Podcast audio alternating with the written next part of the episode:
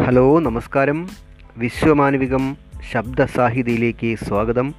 ഞാൻ E A Sajjim Thattathumala. ഈ podcasting ലക്ഷദ്വീപിലെ വിഷയങ്ങളുമായി ബന്ധപ്പെട്ടുള്ളതാണ്.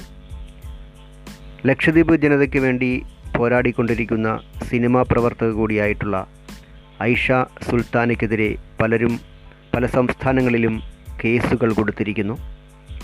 ഐഷ സുൽത്താനയ്ക്ക് ഐക്യദാർഢ്യം എന്ന് പ്രഖ്യാപിച്ചതുകൊണ്ടോ നവമാധ്യമങ്ങളിൽ പോസ്റ്റിട്ടതുകൊണ്ടോ മാത്രം കാര്യമില്ല. കുട്ടിയാണ്. പല സംസ്ഥാനങ്ങളിലും ആ കുട്ടിക്കെതിരെ കേസ് കൊടുത്തിരിക്കുകയാണ്. കൂടെ പോകാനുള്ള ആളുകൾ നിയമസഹായം സാമ്പത്തികം എന്നിവയെല്ലാം ചിന്താവിഷയമാണ്.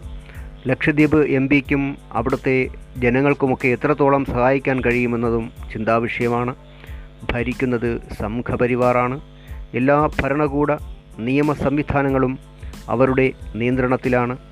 മിക്ക സംസ്ഥാനങ്ങളിലും അവർ ഭരണത്തിലുള്ളതാണ്. ഭരണമുള്ളിടത്തും ഇല്ലാത്തിടത്തും അവർ ആൾബലത്തിലും കായബലത്തിലും ശക്തിയുള്ളവരാണ്.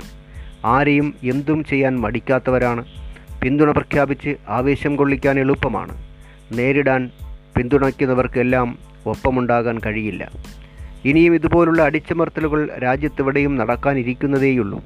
ദേശീയ തലത്തിൽ ജനാധിപത്യ സംരക്ഷണാർത്ഥം ഐക്യനിരകൾ രൂപീകരിക്കേണ്ടതുണ്ട്. പക്ഷേ ആരു ചെയ്യും? അതിനൊന്നും കഴിയില്ലെങ്കിൽ ഭരണകൂടത്തിന്റെ താൽപ്പര്യങ്ങൾക്ക് വിധേയമായി അടങ്ങി ഒതുങ്ങി ജീവിക്കാൻ ജനങ്ങളോട് പരുവപ്പെടാൻ പറയണം. അല്ലാതെ ആവേശം കൊള്ളിച്ച് ആളുകളെ കള്ളക്കേസുകൾ ചാർത്തപ്പെട്ട് പിടിക്കപ്പെടാനും പീഡിപ്പിക്കപ്പെടാനും തടവറകളിലാക്കാനും ഇടവരുത്തരുത്. അടിമകളായി അവരവരുടെ മാളങ്ങളിൽ ജീവിക്കാമല്ലോ.